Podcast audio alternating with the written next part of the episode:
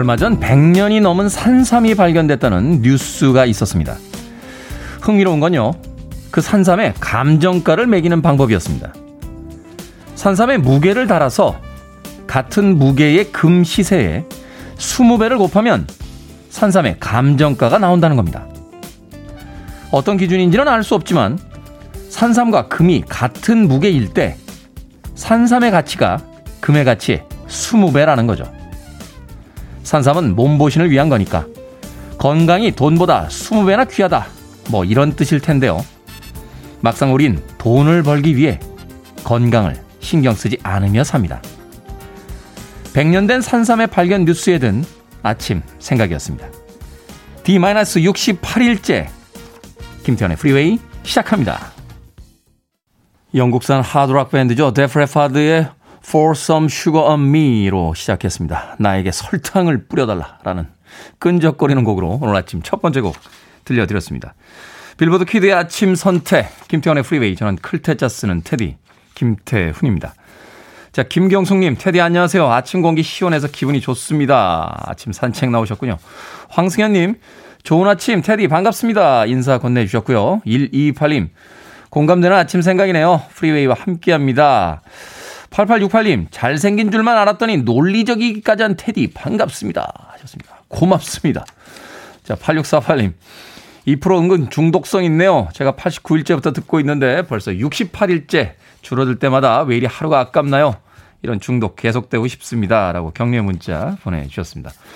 고맙습니다. 그런가 하면 4351님, 테디 오늘도 제 이름 불러주실 건가요? 간 건강 영양제를 먹어서 그런지 어제 오랜만에 많은 양의 술을 마셨는데도 눈이 떠져서 운동 다녀오는 길입니다. 하셨습니다. 영양제 드시지 마세요. 드시고 나서 술 많이 드실 거면 영양제 드시지 마십시오. 저도 예전에 어머님이 해주신 네, 보약을 좀 먹고 나서 어, 어 술이 잘 반대 라고 했는데 결국은 더 많이 몸이 상하는 결과가 나타나더군요. 4351님 비타민 음료 보내드릴 테니까 술 조금만 드시길 바라겠습니다. 자, 오늘도 여러분들의 청취자 참여 기다리고 있습니다. 문자번호 샵 1061, 짧은 문자 50원, 긴 문자 100원, 콩은 무료입니다. 여러분 지금 KBS 2라디오 김태훈의 프리웨이 함께하고 계십니다. KBS 2라디오 yeah, 김태훈의 프리웨이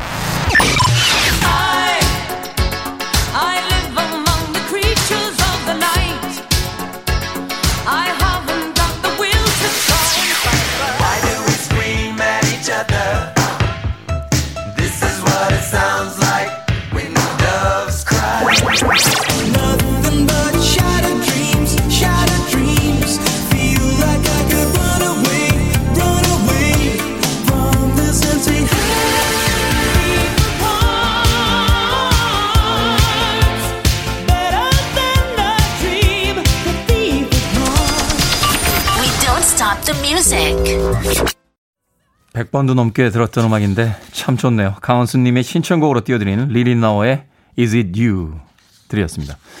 좋은 것들은 더 많이 듣고 더 많이 먹고 더 많이 봐도 계속해서 좋은 것이 아닌가 하는 생각 해봤습니다. 음악이 나가는 동안 강변북로의 상황 어, 보이는 라디오로 어, 보고 있었는데 역시나 서쪽으로 가는 길은 막히고 있고요. 동쪽으로 오는 길도 조금씩 막히기 시작하는 그 와중에도 오늘도 여전히 한강에서 수상 스키를 타는 어떤 분은 어, 계속해서 강을 오르락 내리락 하고 계셨습니다. 지금은 시야에서 사라졌는데 좀 있으면 다시 오실 거예요. 예. 혹시 저분 아시는 분 계시면 연락 좀 해 주십시오. 김태훈의 프리웨이에 특별 초대 손님을 한번 모시고 이야기를 좀 나눠보고 싶습니다. 7501님, 수영 끝나고 집으로 가는 길에 듣는 김태훈의 프리웨이 너무 좋습니다. 하고, 어, 애청자로서 첫 번째 사연 보내주셨습니다. 고맙습니다. 8657님, 테디, 오늘 좋은 일 있나요? 목소리가 더 좋습니다. 하셨는데, 제 목소리는 원래 좋았습니다. 네, 더 이상 좋을 수 없을 정도로. 8657님. 목요일이잖아요. 네, 목요일이 되면 저는 다시 살아납니다. 네, 수요일까지는 좀 죽어가다가.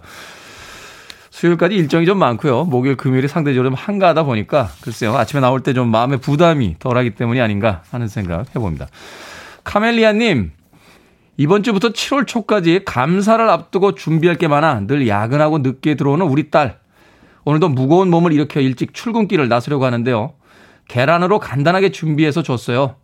요즘 일에 힘든 우리 딸 힘내라 하시면서 응원의 문자 보내주셨습니다. 아침에 계란으로 요리해 주셨다고요? 계란은 사랑이죠. 어, 계란은 사랑입니다. 저희가 이제 그 스탭들이 좀 있는데요. 저는 우리 스탭들 중에서 감히 단언하는데 이소연 메인 작가를 가장 좋아합니다. 예. 방송을 끝내고 저희가 KBS 식당에 예, 아침 식사를 하러 가면 자기 몫으로 나온 계란을 꼭 저에게 줍니다. 아, 자기는 계란을, 계란을 안 좋아한대요. 그러면서 저에게 계란을 줘서 어, 아침부터 두 개의 계란을 먹게 해주는 우리 이소연 작가. 정말 천국에 갈 자격이 있습니다. 예, 저는 아침 계란은 사랑이라고 생각합니다. 카멜리아님. 따님에게 대신, 어, 힘내라고, 어, 제 응원의 메시지도 전해주시길 바라겠습니다. 이다영님, 테디 축하해 주세요. 우리 공주 92일 만에 뒤집었습니다. 그동안 반만 뒤집고 못 뒤집었는데 오늘 아침에 완전 뒤집었어요. 큰아이는 뭐든 늦어서 너무 신기합니다. 하셨습니다. 아이들이 뒤집는 시기가 있죠. 문득 저희 아버지 이야기가 생각이 나네요. 너는 뒤집기 시작하면서 집안을 뒤집어 놨고 말 배우면서부터 반항을 시작했다. 하는 이야기가. 이나영님, 공주 90일 만에 뒤집었다고 하는데 축하의 의미로 제가 피자 한 판 보내드리겠습니다. 네. 콩으로 들어오셨으니까요. 샵 1061로 이런 거 아이디 보내주시면 모바일 쿠폰 보내드리겠습니다. 고승현님의 신청곡으로 합니다. 존 웨이트, Missing You.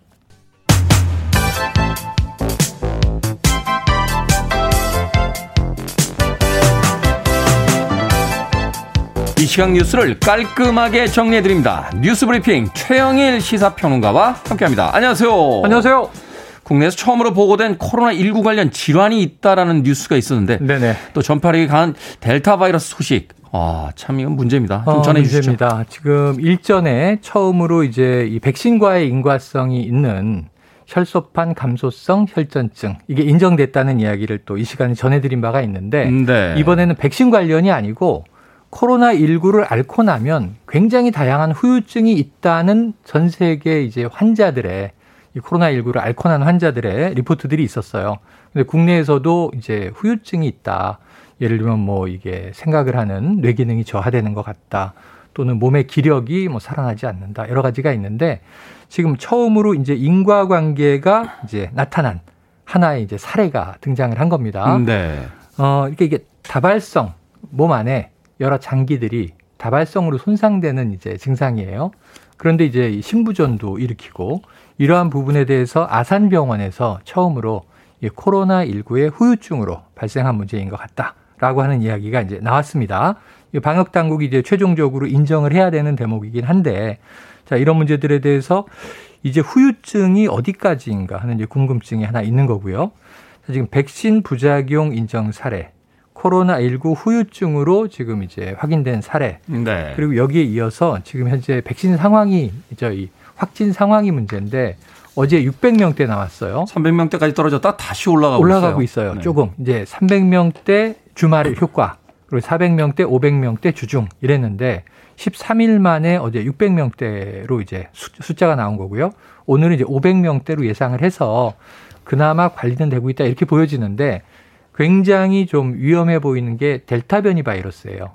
알파, 베타, 감마, 델타. 이게 인도 변이 바이러스거든요. 근데 어제 오늘 좀 속보를 보시면 인도는 델타 플러스가 나타났습니다. 그러니까요. 예. 이 변종의 또 변종, 네. 돌연변이가 또 나타났다고 그렇죠. 하더군요. 그러니까 델타도 강력한데 델타보다 좀 더 강력해진 델타 플러스도 나왔다. 어제 이거는 이제 인도의 보건 당국이 보고를 해서 우려 변이로 우선 지정을 했고 우려 변이로 올라가면 이제 심각 변이들이 되는 겁니다.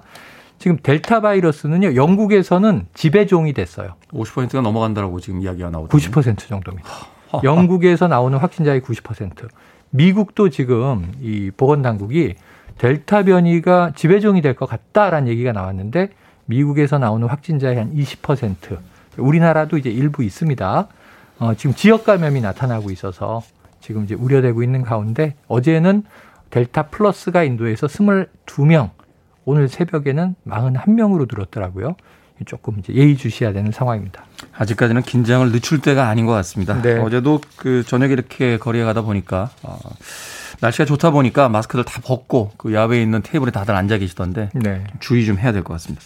자, 공군 중사 성추행 사망 사건 이거 조사 어떻게 진행이 되고 있는 겁니까? 지금 조사는 계속 되고 있고요. 피의자가 늘고 있어요. 그러니까 이제 이 성범죄는 1년 전에 있었던 성추행, 어, 그 이제 해당 부사관에서 이제 장교로 승진한 인물인데 일단은 입건이 됐습니다. 지금 이제 피의자로 전환이 됐고요. 네. 전체적으로 조직적 은폐가 더 심각한 문제인데 두 달 넘도록 왜 이걸 해결하지 못해서 피해자가 사망에 이르도록 방치했는가? 이게 국민적인 분노인데 지금 피의자가 무려 13명 됐습니다.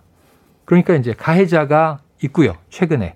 그리고 1년 전에 성추행을 했던 사람도 지금 피의자가 됐는데 문제는 나머지 한그 10명 넘는 가해자는 뭔가 사실은 이 사망한 피해자의 국선 변호를 맡았던 군 법무관도 있는 거고. 네. 지금 피의자가 그 이 수사를 했던 군사 경찰도 있는 거고. 자, 여기서 중요한 대목 오늘 두 가지만 전해드리면 하나는 저왜 이렇게 미온적으로 된 거야? 가해자를 왜 빨리빨리 소환을 안 하고 이 구속도 안 쳤는가? 근데 이 공군 본부의 군사 경찰이 자, 이렇게 저 이 내용을 보니까 가해자가 피해자한테 문자를 보냈어요. 문자 내용이 용서하지 않으면 죽어버리겠다. 그거를 네. 사과의 의미로 받아들였다면 그렇습니다. 이게 사과입니까 협박입니까? 지금 보도는 다 협박 문자를 보냈다라고 이제 해석을 하고 있는데 아니 협박이죠. 네. 경, 아 물론 물론 이제 이 저 용서하지 않으면 죽여버리겠다는 완벽한 협박인데 죽어버리겠다는 건 자기가 자해하겠다는 얘기죠. 그것도 협박이죠. 이것도 협박이죠. 그래서 이건 완전히 왜 군사경찰은 이걸 우리와 다르게 해석하는가? 이게 제 식구 감싸기였다라는 이제 의구심 하나와 또 하나는 이제 잠깐 언급드렸던 공군본부 군사경찰에서 왜 이 사망 사건을 보고할 때 성추행을 당했다는 이야기를 빼고 그냥 일반적인 극단적 선택처럼 보고했을까? 이건 이제 굉장히 특이한 일이거든요. 그래서 공군에서 국방부로 보고할 때 성추행을 당했다는 사실을 누락했던 누락시켰던 이유에 대해서 지금 공군본부 이 군사경찰 내에서 장교와 거기 이제 또 해당돼 있는 부하 두 명이 진술이 막 엇갈리고 있습니다. 좀 더 지켜봐야 될 것 같네요. 이 뉴스는 계속해서 좀 계속 나올 겁니다. 추가 사항 있을 때마다 좀 보도를 해주시길 네. 부탁을 드리겠습니다. 오스트리아 국빈 방문을 다녀온 문재인 대통령 우리가 특별한 인연이 있는 오스트리아 간호사들에게 감사의 선물을 했다고요? 지금은 오스트리아에 있어요. 빈에서 떨어진 곳에 있었기 때문에 만나지 못했어요. 하지만 이, 이 나이가 많은 할머니 간호사분들인데 또 소록도 100주년 때 한국에 들어와서 대통령을 만난 인연도 있습니다. 어, 지난 23일에 40년간 40년간 이 소록도에서 한센인들을 돌봤던 마리안느 슈테거, 마가렛 피사렛 두 간호사에게 감사의 뜻을 담은 친전 대통령의 편지죠. 그리고 우리나라 이제 전통 이렇게 보자기에 싼 어, 이렇게 예쁜 수예물을 보냈어요. 네. 선물인데 이분들을 이제 뵙고 싶었다. 근데 이 마리안누와 마가렛은 영화로도 만들어져 있고요. 우리나라 소록도에선 정말 유명한 분들입니다. 음, 네. 이분들이 나이가 80이 거의 넘어가면서 이제 더 이상 돌볼 수 없게 되니까 환자들을 거기서 이제 돌봄을 받으셔야 되는데 민폐 주기 싫다 그러고 고국으로 돌아가서 음. 조용히 혼자 살고 계신 이 재속 수녀님들이고 간호사 분들입니다. 어, 이분들은 우리나라에서 어느 정도 유명하냐면요. 우리 국내 한국인들이 노벨 평화상 후보로 재작년, 작년 100만 명 서명을 해서 네. 지난해 노벨상 후보로 추천하기도 했습니다. 이렇게 많은 분들의 도움을 받으면서 대한민국 여기까지 왔는데 이제는 좀 베풀 때가 되지 않았나? 그렇습니다. 그런 생각 해봅니다. 자, 오늘의 시사 엉뚱 퀴즈 어떤 문제입니까? 네, 막 소록도의 천사, 오스트리아의 간호사들 소식을 전해드렸는데요. 천사에서 1을 빼면 천삼이 되죠. 네. 자, 여기서 오늘의 시사 엉뚱 퀴즈가 나갑니다. 천삼. 이것은 한 등급 1등급에 해당하는 제품인데요. 한국인이 사랑하는 건강기능식품인 이것. 수삼을 쪄서 말린 붉은 빛을 띤 이것은 무엇일까요? 1번 해삼, 2번 홍삼, 3번 배적삼, 4번 운칠기삼. 정답 아시는 분들은 지금 보내주시면 되겠습니다. 재미있는 오답 포함해서 총 10분에게 불고기 버거 세트 보내드립니다. 한국인이 사랑하는 건강기능식품으로 수삼을 쪄서 말린 붉은 빛을 띠는 이것은 무엇일까요? 1번 해삼, 2번 홍삼, 3번 배적삼, 4번 운칠기삼. 문자번호 샵 1061, 짧은 문자 50원, 긴 문자 100원, 콩은 무료입니다. 뉴스브리핑 최영일 시사평론가와 함께했습니다. 고맙습니다. 고맙습니다.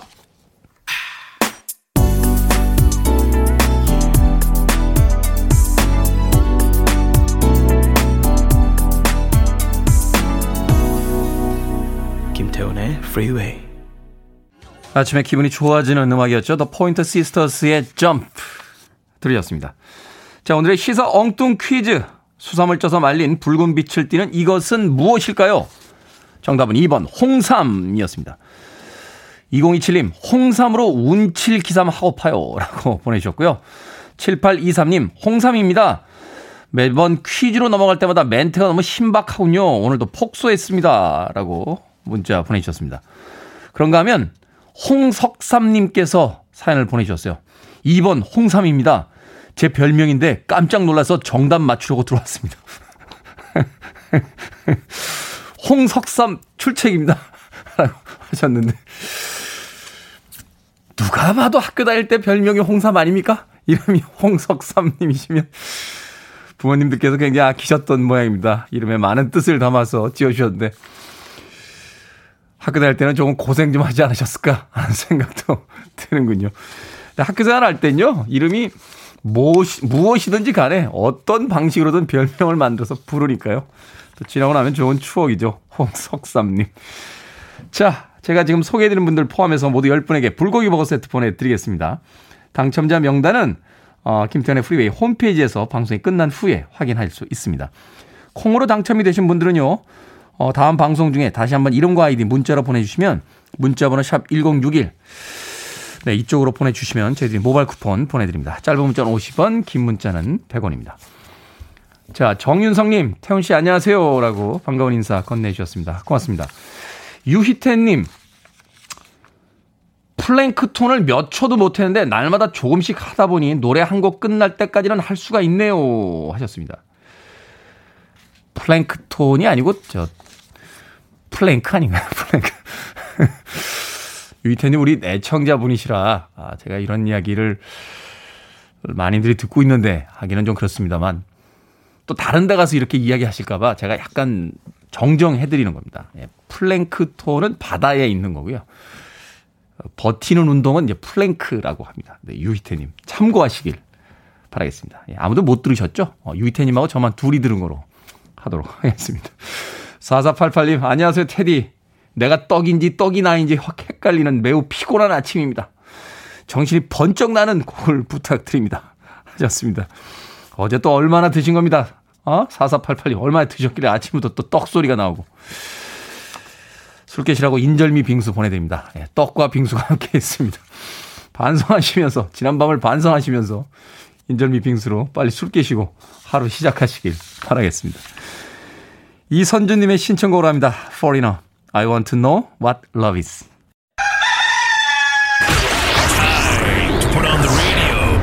김태훈의 프리웨이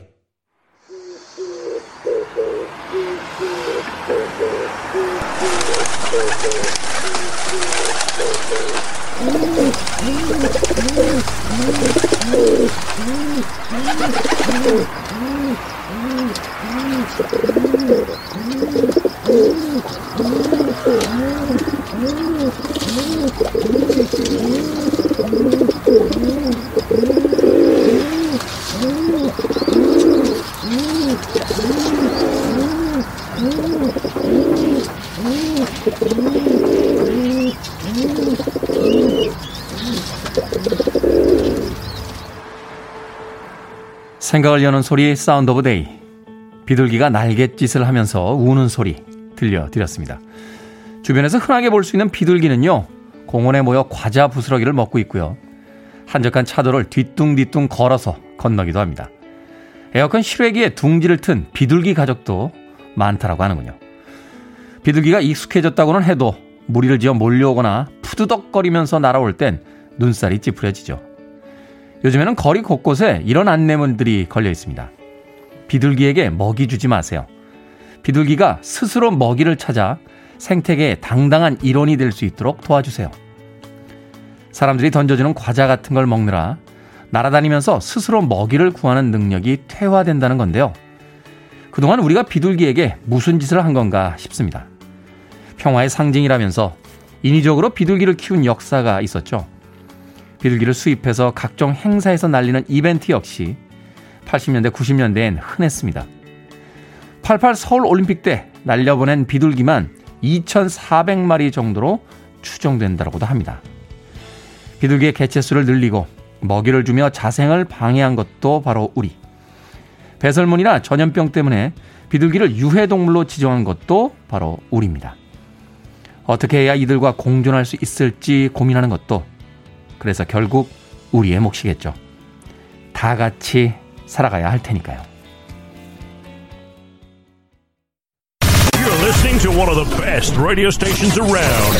You're listening to 김태훈의 Freeway.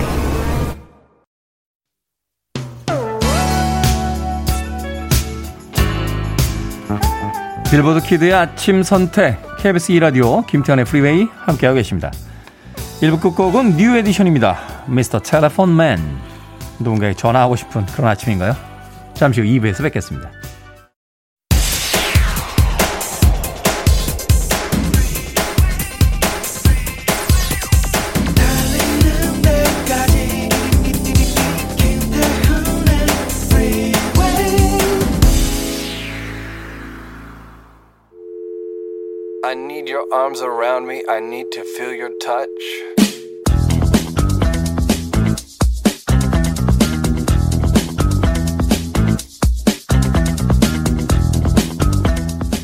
치과 의사 언어 해석.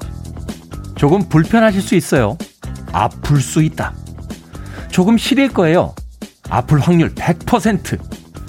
조금 울리는 느낌이 날 거예요. 두개골의 강진 예약. 조금 따끔해요.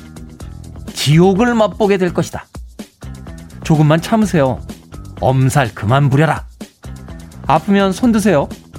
그렇다고 치료를 멈추지는 않을 것이다. 자자자 거의 다 됐어요. 이제 시작이다.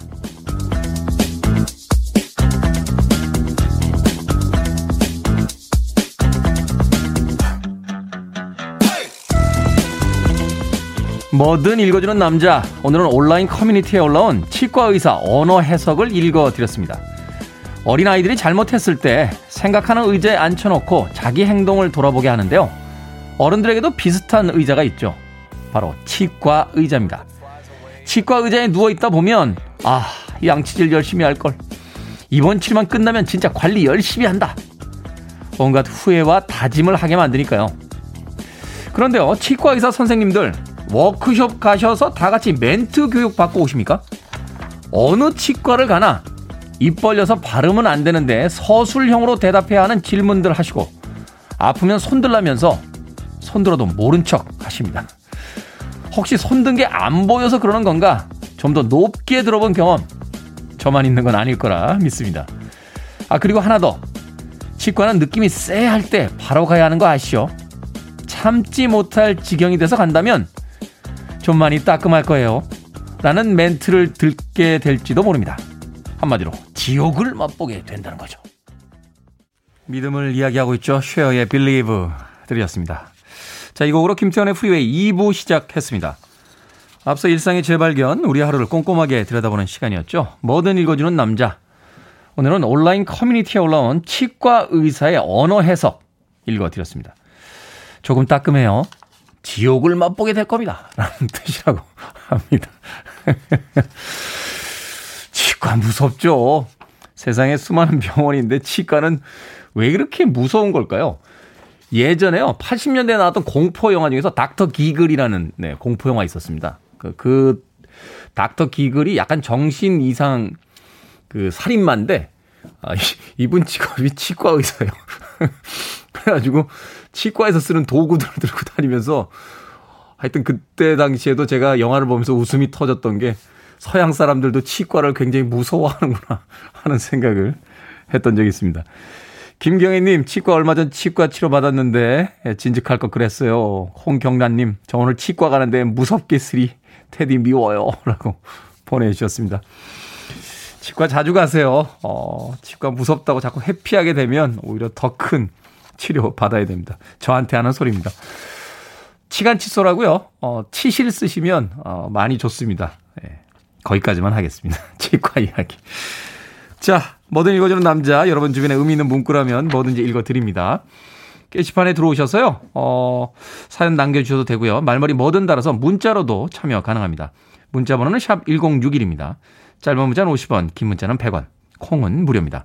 채택되신 분들에게는 촉촉한 카스테라와 아메리카노 두 잔 모바일 쿠폰 보내드리겠습니다.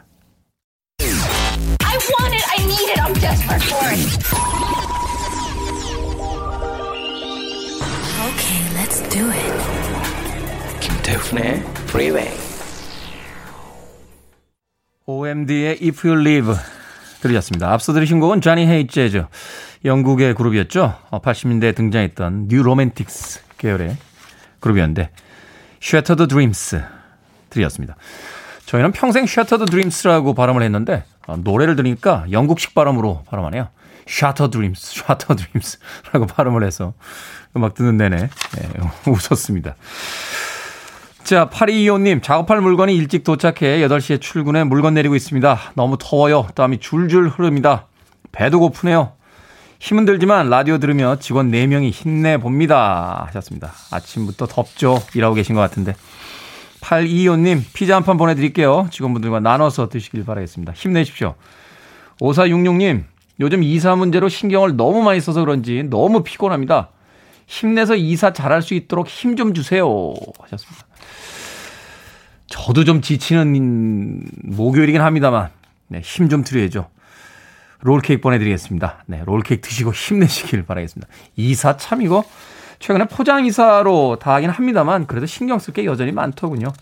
5466님 허리 다치지 않게 조심하십시오. 이사하고 나면 꼭 허리 다치시는 분들 나옵니다. 1981님 테디 형님 오늘 제 인생 20대의 마지막 생일입니다.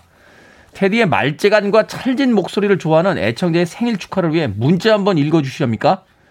그나저나 테디 형님의 20대 마지막 생일은 어떻게 보내셨습니까? 기억이 나지 않습니다. 아, 어떻게 보냈는지. 기억은 나지 않지만 예상은 됩니다. 네, 신촌이나 홍대 쪽에서 망가져 있었겠죠. 예, 20대 정말 엉망진창이었습니다. 30대 때는 대부분 엉망진창이었고 가끔 괜찮았던 것 같아요. 40대가 되니까 네, 가끔 괜찮은 게 조금 더 괜찮아지면서 엉망진창도 조금 줄었습니다. 지금은 뭐, 예, 간헐적 엉망진창으로 살아가고 있습니다. 1981님. 20대의 마지막 생일이 기억이 나질 않는군요. 사람들은 이렇게 생일 파티하는 거 좋아하는데 저는 생일 파티하는 걸 정말 안 좋아해요. 사람들이 괜히 그런다라고 생각하는데 저는 막 사람들이 surprise 하고 막 이렇게 생일 케이크 가지고 막 생일 축하합니다. 막 이렇게 노래 불러주면 온몸에서 닭살이 돋으면서 네, 겨드랑이에서 날개가 나와서 날아갈 것 같습니다.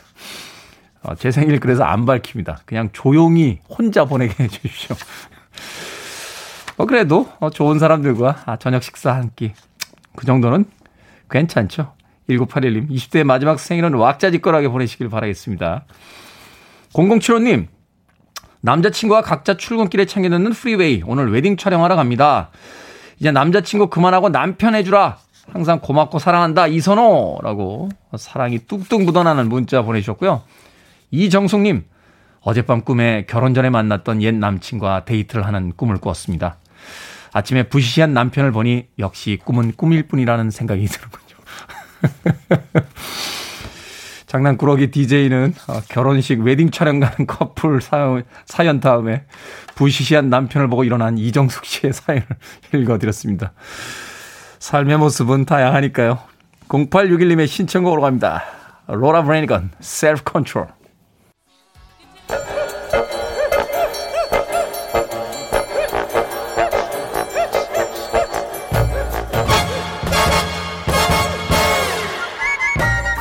온라인 세상 속 촌철살인 해학과 위트가 돋보이는 댓글들을 골라봤습니다. 댓글로 본 세상.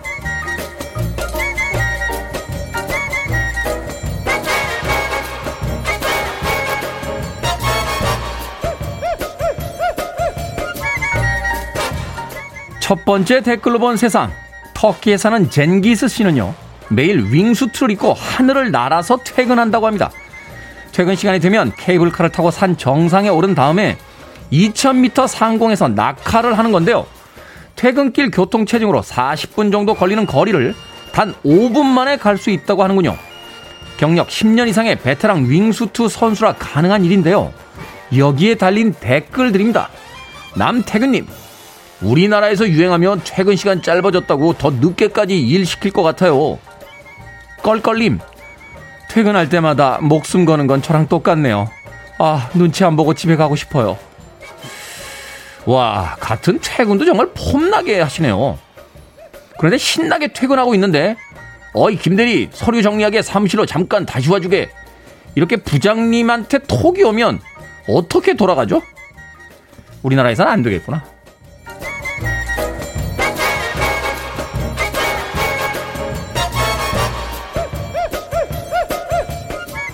두 번째 댓글로 본 세상. 싱가포르의 한 식당에서 음식 재료로 사용할 대게를 산책을 시켜서 논란이 되고 있습니다. 집게다리에 줄을 매달고 공원을 산책하는 모습이 SNS에 퍼지자 누리꾼들은 당황을 했다는데요. 음식점에서는 육지를 살리기 위해서다 하는 변명을 해서 더욱 무리를 일으켰다고 합니다. 여기에 달린 댓글들입니다. KT님, 정말요, 세상은 넓고 이상한 사람은 너무 많아요. 신재님, 저는 이 대사가 생각나네요. 니들이 개맛을 알아? 육지를 살리기 위해 산책을 시켰다. 앞으로는 회쓸 생선은 하루에 30분씩 수영 꼭 시키시고요. 샐러드에 쓸 채소도 하루에 1시간씩은 햇볕 아래에서 꼭 광합성 시켜서 준비해 주시길 바라겠습니다. 근데 한번 먹어는 보고 싶다. 육질이 어떤지. 싱가폴 가야 되나?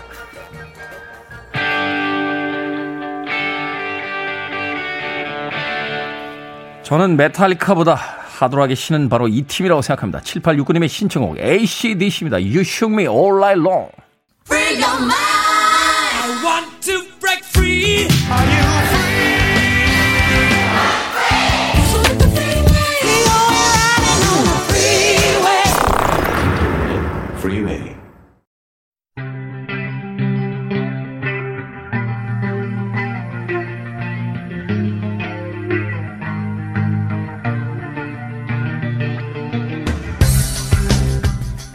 21세기의 키워드로 우리의 역사를 살펴보는 시간입니다. 역사 대자뷰. 오늘도 공간역사연구소 박광일 소장님 나오셨습니다. 안녕하세요. 안녕하세요. 자, 내일이 벌써 6.25 전쟁 71주년이 되는 날입니다. 뭐 이제는 까마득한 역사로 인식하는 세대가 더 많고 또 전쟁을 경험하지 않은 세대들이 음. 더 많은 수를 차지하고 있는데 그럼에도 불구하고 어, 이 비극적인 역사 우리가 계속해서 공부를 해야 될 것 같은데요. 자, 그런데 우리나라의 그 국토가 거의 폐허가 되다시피 했던 그런 전쟁이었는데. 그렇습니다. 박물관 같은 데 가보면 그래도 꽤 많은 문화재가 보존이 돼 있는 것 같습니다. 아닙니까? 많이 있죠. 음. 어, 그리고 이제 사실은 그 북한을 갈 수 있었던 시절 북한에 갔던 분들이 놀랬던 것 중에 하나가 북한에 문화재가 없습니다. 박물관에는.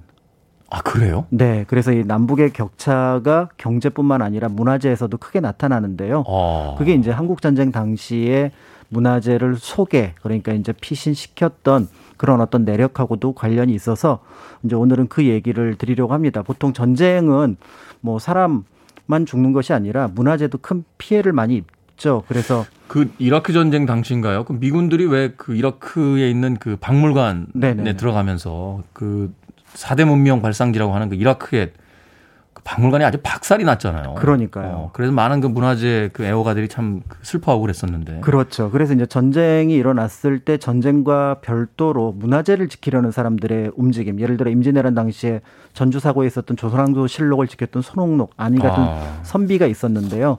임진 어 한국 전쟁 당시도 이제 그런 모습들이 어떻게 진행이 됐는지 그래서 오늘 우리가 박물관에 갔을 때 있는 그 유물들이 어떻게 여기 온전하게 남아 있게 되었는지 그 내력을 좀 살펴보려고 합니다. 사실은 전쟁 이전에 일제 강점기가 있었잖아요. 네네네. 많은 분들이 우리나라에 정말 국보급 문화재를 다 일본에 가 있다 하면서 막 그 분통을 터트리시는 경우가 많은데. 그렇죠. 유출된 게 많은 거죠. 그렇죠. 이제 뭐 합법 그 다음에 이제 비, 불법 이런 것들을 통해서 유출된 문화재들은 굉장히 많은데요. 그럼에도 불구하고 이제 조선 총독부가 어, 조선 총독부 박물관을 만듭니다. 그러면서 이제 지역에 뭐 부립박물관이라든지 그다음에 이제 분점 같은 것이 생기면서 어느 정도 이제 문화재가 안정적으로 이제 어 보존이 되는데요. 사실은 이제 그 태평양 전쟁이 이제 격심해지면서 어 총독부 박물관 역시 약간 혼란에 빠지게 됩니다. 네. 그래서 어 기억하시는 분들도 계실지 모르겠지만 총독부 박물관이 경복궁 안에 있었거든요. 경복궁 안에. 건춘문 들어와서 예전에 중앙청 오른쪽에 그러니까 우리가 북쪽을 바라봤을 때 거기에 있었는데 그게 이제 당시 총독부 박물관이었거든요. 네.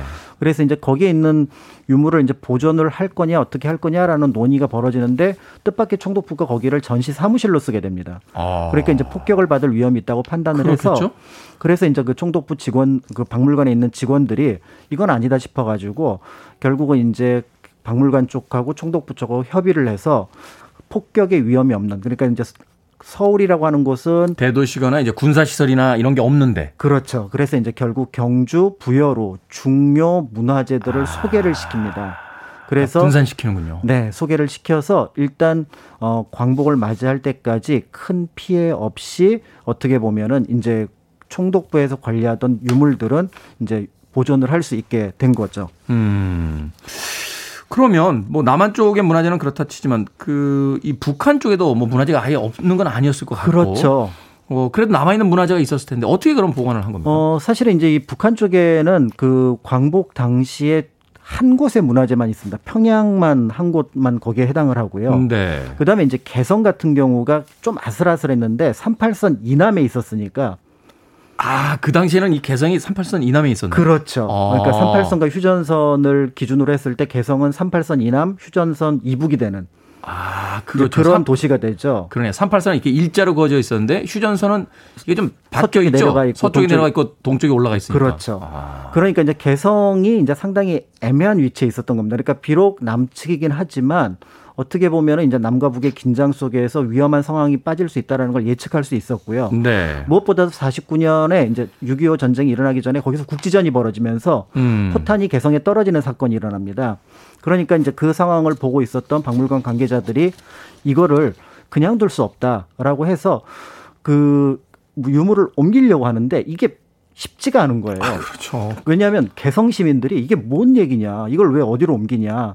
우리 우리 도시의 어떤 자산인데. 그렇죠. 아. 어, 그래서 이제 결국은 이 부분이 이제 문제가 생겨서 사실은 이제 비밀리에 이건 안 되겠다 싶어가지고 허락을 받지 않고 한밤중에 개성보다 한 8km 남쪽에 있는 봉동역이라는 곳에서 서울역을 가, 서 옮기게 됩니다. 음. 그렇게 하면서 이걸 49년에 옮기게 되는데 결국 이 옮겼던 것이 굉장히 중요했던 게 지금 국립중앙박물관에 가면은 청자 유물들이 굉장히 많은데 이게 개성에서 네. 넘어온 유물들이거든요. 아, 그게 개성에서 온 거예요? 네. 아. 그런데 그 6.25가 터지자마자 개성이 제일 먼저 함락이 되었기 때문에 인민군에게 네. 그런 의미에서 볼 때 만약에 개성의 그 유물을 그 당시 옮기지 않았다면은 지금 우리는 상당수의 청자를 포함한 개성에서 보관하고 있던 유물들을 남쪽에서는 볼 수 없고 북쪽에 가야 볼 수 있었지 않았을까 이제 이렇게 생각이 되는 거죠. 네, 우리가 얼핏 생각하기에는 이제 북한이 그때 이제 공산주의니까 사실 이제 그런 문화재들이 과거의 어떤 그 전제주의나 봉건주의의 어떤 그 산물이다 이러면서 네. 또 전쟁 중앙에 중간에서는 또 이렇게 파괴를 했을 수도 있는 위험 같은 것도 있었을 것 같은데 네. 그럼에도 불구하고 북한 측도 이제 문화재를 보호한다라는 이야기를 또 들은 적이 있습니다. 어, 여러 시도를 좀 했다라는 뉴스도 그렇죠. 본 적이 있는데요. 저 북한 역시도 사실은 그래서 6.25 전쟁이 이제 국제전의 양상을 띄었지만 궁극적으로는 또 내전의 모습을 띄었기 때문에 결국은 남과 북이 동일하게 문화재에 대한 시선은 같았던 거죠. 그래서 네. 보호를 하거나 보존을 해야 된다는 거지만 이거를 우리가 가져가야 된다. 음. 라는 것들이 이제 중요한 관점이었다라고 볼 수가 있는데요. 결국 이제 우리가 알고 있는 1950년 6월 25일 새벽에 어, 북한의 기습 남침으로 한국 전쟁이 시작이 됩니다. 그런데 이제 이 전쟁이 시작되자마자 당연히 이제 박물관 쪽에서는 이미 이제 개성에서 유, 유물을 옮겨온 적도 있으니 약간 이제 긴장감을 가지고 명령을 기다리고 있었죠. 네. 어떻게 피신을 할 건지 연락이 안 오는 거예요. 어. 그래서 일단 준비를 해라. 목록 좀 준비하고 이렇게 해라. 하는데 갑자기 28일 새벽에 한강 인도교가 끊겼다라는 소식이 들려옵니다. 아, 그때 폭파시켰죠. 네. 그러니까 행정부의 최고 수뇌부하고 대통령 몇 명을 제외하고는 다 그 사실을 모르는 상황에서 서울에 고립이 되어버린 그런 상황이 만들어지게 된 거죠. 음. 아니나 다를까 6월 29일 날 북한 쪽에서 이제 김용태란 인물이 박물관 유물을 접사로 오게 됩니다. 그러니까 이제 이 상황을 어떻게 보면은 그냥 받아들이게 되면은 당시 서울에 있었던 지금 우리가 알고 있는 문화재의 대다수가, 대다수가. 북한으로 넘어갈 뻔한 상황이 만들어지게 된 겁니다. 박물관이 텅 빌 뻔한. 텅 빌 뻔한 거죠. 그런데 이제 여기에서 이제 박물관 직원분들이 이제 그 뭐라 그럴까요? 이제 기지를 발휘해서 네. 결국은 이제 이거를 지켜내게 되는데 어 그 과정에서 이제 북한에서 내려왔던 김용태라는 인물은 박물관에 있는 1급, 2급 유물들을 먼저 포장을 하게 하고, 포장을 하고. 그다음에 이제 사람을 보내서 성북동으로 보내서 간송 전영필 선생이 보관하고 있었던 그 미술관의 문화재들도 포장을 하게 아. 해서 이제 이거를 들고 가겠다 라고 하면서 이제 우리가 알고 있는 1950년 6월이 시작이 되는 거죠.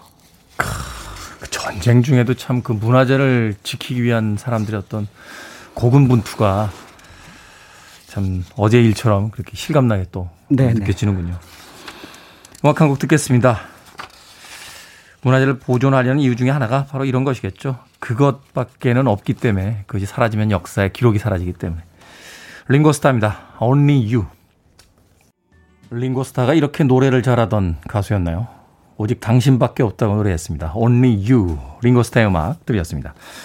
자, Billboard Kid의 아침 선택, KBS 2라디오, 김태훈의 Freeway, 역사 데자뷰, 박광일 소장님과 함께 오늘도 과거의 역사와 오늘의 이야기 같이 나눠보고 있습니다. 2901님께서요, 오늘도 고급 지식 좋습니다. 라고 해주셨고요. 최지혜님, 역사 이야기가 귀에 쏙쏙 들어옵니다. 라고 해주셨습니다. 왜 이렇게 많은 사람들이 문화재에 집착했던 걸까요? 뭐 사실 그 중국의 역사에도 보면 장개석 같은 인물이 대만으로 갈 때 중국의 국보급 문화재를 다 배다 싣고 가잖아요. 그렇죠. 사람 한 명더 싣기도 음, 어려운 음. 시절에서 어, 시절에도 그 문화재를 그렇게 소중하게 다뤘던 것들인데 어떤 이유 때문입니까? 그 여러 가지 이유가 있을 것 같은데요. 결국은 자기 나라의 정체성을 이해하는 가운 것 가운데 하나가 문화재가 아닐까. 그래서 음. 우리가 고구려 백제 신라를 얘기를 할 때 고구려 백제 신라 유물이 있느냐. 그런 것들이 어떤 의미에서 보면은 사람들하고 공감대를 형성할 수 있는 부분들이 있으니 음. 그런 면에서 볼 때 그거는 유형이지만 거기서 만들어지는 무형의 어떤 정체성, 아이덴티티가 음. 생겨나기 때문에 문화재 어떻게 보면은 집중하는 것이 아닐까라는 생각이 듭니다. 아, 역사 속에서 왜 그 임금이 되려는 사람들이 옥새를 이렇게 가지려고 하는 것처럼 그 나라의 적통, 그러니까 그 그렇죠. 그 나라의 진정한 후계자가 되기 위해서는 바로 그 나라의 문화재들을 이제 가지고 있어야 되는. 그렇죠. 그렇군요. 자, 포탄이 막 떨어집니다. 전쟁 중인데. 네. 사람이 죽고 사냐 하는 이런 어떤 절체절명의 순간에도 문화재를 이제 지키려고 하는 네. 사람들이 있었다는 거죠. 네. 근데 이게 어떻게 가능했습니까? 이 전쟁터 한복판에. 그러니까 이게 사실은 어 지금 생각해 보면은 납득이 안 될 정도인데요. 일단은 박물관에 있는 직원분들이 어쨌든 문화재를 포장하는데 시간이 걸리고 이건 안전하게 포장을 해야 된다라고 얘기를 하고 또 여러 겹 포장을 해야 된다라고 얘기를 합니다. 네. 그러니까 북에서 온 김용태라는 인물도 그걸 들어보니까 맞는 것 같거든요. 더 나아가서 이제 박물관에서 어떤 얘기를 하냐면은 여기가 박물관이 위험하니 그러니까 종묘 같은 데는 멀리서 보더라도 그게 뻔하게 보이니까 그렇죠. 거기다가 방공호를 파자. 거기다 아. 폭탄 떨어뜨릴 사람 없다. 그렇죠. 옛, 옛 무덤에다 누가 폭탄을 떨어뜨리냐. 그렇죠. 어. 그러니까 이제 그런 어떤 얘기들을 통해서 지연 작전을 계속하는 과정에 인천 상륙 작전이 벌어지게 되고요. 심지어는 이제 9월 중순, 그러니까 20일째 경에는 이 경북궁에 폭탄이 떨어집니다. 이거는 이제 아. 유엔군이 떨어뜨린 폭탄으로 추정했는데 여섯 발이 떨어지는데 그 중에 이제 근정전 바로 뒤에 있는 만춘전, 사정전 이 일대 폭탄이 떨어지는데 여기가 사실은 당시 박물관 진열실이었어요. 어. 그래서 여기 있는 문화재들이 이제 소실되게 되는데요. 이제 상황이 이렇게 되니까 김용태라는 인물이 더 이상 버틸 수가 없다고 판단하고 사실은 가져가려고 했던 문화재를 가져가려고 했던 트럭마 트럭마저도 전부 다 증발됩니다. 음. 그러니까 결국은 이제 빈손으로 9월 24일 떠나게 되고 북한으로? 24, 25, 26, 27일을 버티니까 28일 날 국군이 들어오게 되면서 온전하게 우리 문화재 그러니까 국립중앙박물관과 간송미술관의 문화재를 이제 보존할 수 있었던 건데요. 야, 이 대목에서 박수 한번 쳐야 되는 거 아닙니까? 그러니까요. 어, 그런데 이제 위기는 이제 또 오게 되죠. 어, 그해 이제 11월 달에 이제 중공군이 어, 압록강을 넘었다. 그렇죠. 그다음에 이제 국군하고 유엔군이 밀린다라는 얘기를 듣게 되면서 이제는 이제 본격적으로 어, 문화재를 소개할 준비를 하게 됩니다. 그래서 이제 이때는 이제 문교부 당시 이제 그 백낙준 장관하고 그다음에 네. 이제 당시 또 미군 중에서 문화재에 관심이 있었던 유진 크레즈라는 인물을 통해서 유진 크레즈. 어 이제 기차까지 배정을 받게 되는데요. 그렇게 해서 어 1951년 어 50년 12월 달부터 시작해서 네 번에 걸쳐서 국립박물관하고 그다음에 덕수궁에 보관하고 있었던 문화재들을 모두 이제 음. 부산으로 음. 이제 소개를 하게 되는데요. 대략 한 나중에 발, 말씀드리겠습니다만 1만 8,880점, 9,000점 정도가 되는 그런 네. 어떤 문화재를 이제 소개를 하게 됩니다. 오. 근데 이 과정에서 또 의외의 일들이 벌어져요. 어, 우리 문화재가 뜻밖의 어, 미국으로 갑니다. 뭐예요? 어, 이제 부산 쪽은 괜찮은데 이제 경주 쪽 문화재가 또 위험하다고 판단을 했던 거죠. 아, 그게 이제 아직 그 우리가 완전히 장악을 하지 못한 그렇죠. 거니까. 그리고 이제 그 총독부 시절에 그 옮겨놓은 굉장히 중요한 유물들이 거기에 있으니까 이거를 미국의 이제 샌프란시스코 은행에다가 보관을 합니다. 그러면서 이제 보관료를 내는 거죠. 음. 그래서 여기까지는 괜찮은데 이 아이디어에 대해서 뭔가 감흥이 생겼는지 부산에 있는 모든 한국 문화재를 하와이로 옮기려는 생각을 이제 대통령이 표현을 하는 거죠. 이승만 대통령이. 네. 하와이로. 하와이로. 거기가 우리하고 무슨 상관이 있다고?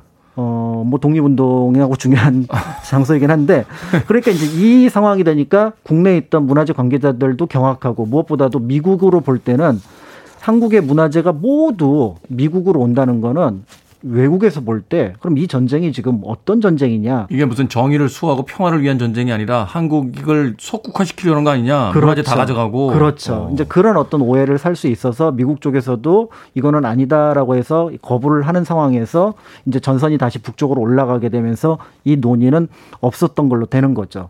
그런 의미에서 볼 때 하마터면 우리나라 문화재가 모두 한 번 정도 미국으로 갔다 올 뻔한 어떤 그런 사연도 있습니다. 갔다 온다라고 합니다만 문화재 한 번 가면 안 오잖아요.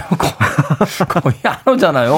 아. 전 세계에서 나 유럽 가면 특히 그런데 제가 뭐 프랑스나 영국 그 박물관들 갔을 때 느끼는 거지만 그 문화재 돌려주겠다고 하는 박물관 직원들 한 번도 본 적 없거든요. 그러니까 쉽지는 않죠. 그러니까 어. 우리가 이제 어떤 문화재가 한 번 외국으로 하면 들어오기가 쉽지가 않은 그런 부분들이 있는데요. 어, 결국 이제 모든 전쟁이 끝났을 때, 어, 이제 그거를 다 조사를 해봤더니, 어, 한 10년 정도에 걸쳐서 조사를 했다고 하시더라고요. 그래서 네. 어, 당시 이제 소실된 문화재가 한 7,100점. 어. 그러니까 이제 부산에서 엄청나네. 이제 1954년에 그 화재가 나서 공중 유물이 이제 한 3,400점 정도가 불에 탄 게 컸고 네. 아까 이제 경복궁에 이제 폭탄이 떨어졌던 게 컸던 것 같고요. 그다음에 이제 지켜낸 문화재가 18,880점. 이렇게 해서 우리가 알고 있는 지금 국립중앙박물관을 비롯해서 여러 지역에 있는 어, 유형의 어, 문화재들을 온전하게 그리고 많은 부분 볼 수 있게 된 것이 바로 이런 노력 덕분이었다라고 생각을 하시면 그 문화재가 예사롭지 않게 네, 네, 느껴지실 것 같습니다. 정말로 역사 속에 이름을 남기지 않은 많은 사람들이 우리의 네. 것을 보호하기 위해서 얼마나 그 전쟁 한복판 속에서도 어, 목숨을 걸고 활약을 했는지 다시 한번 알게 됐습니다. 뭐 잃어버린 7천여 점이 아쉽긴 합니다만 지켜낸 18,880점. 네. 음, 주말이 돌아오면 한 번쯤 박물관에 가셔서 네. 관람해 보시는 건 어떨까 하는 생각이 드는군요. 역사 대자뷰 오늘은 6.25 전쟁 중 문화재를 지켜낸 사람들에 대한 이야기 공간 역사 연구소 박광일 소장님과 함께했습니다. 고맙습니다. 감사합니다.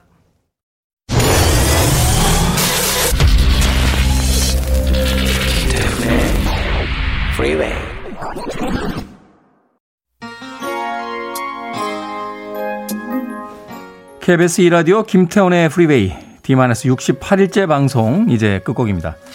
Debbie Gibson의 Foolish Beat 준비했습니다. 편안한 하루 되십시오. 저는 내일 아침 7시에 돌아오겠습니다. 고맙습니다.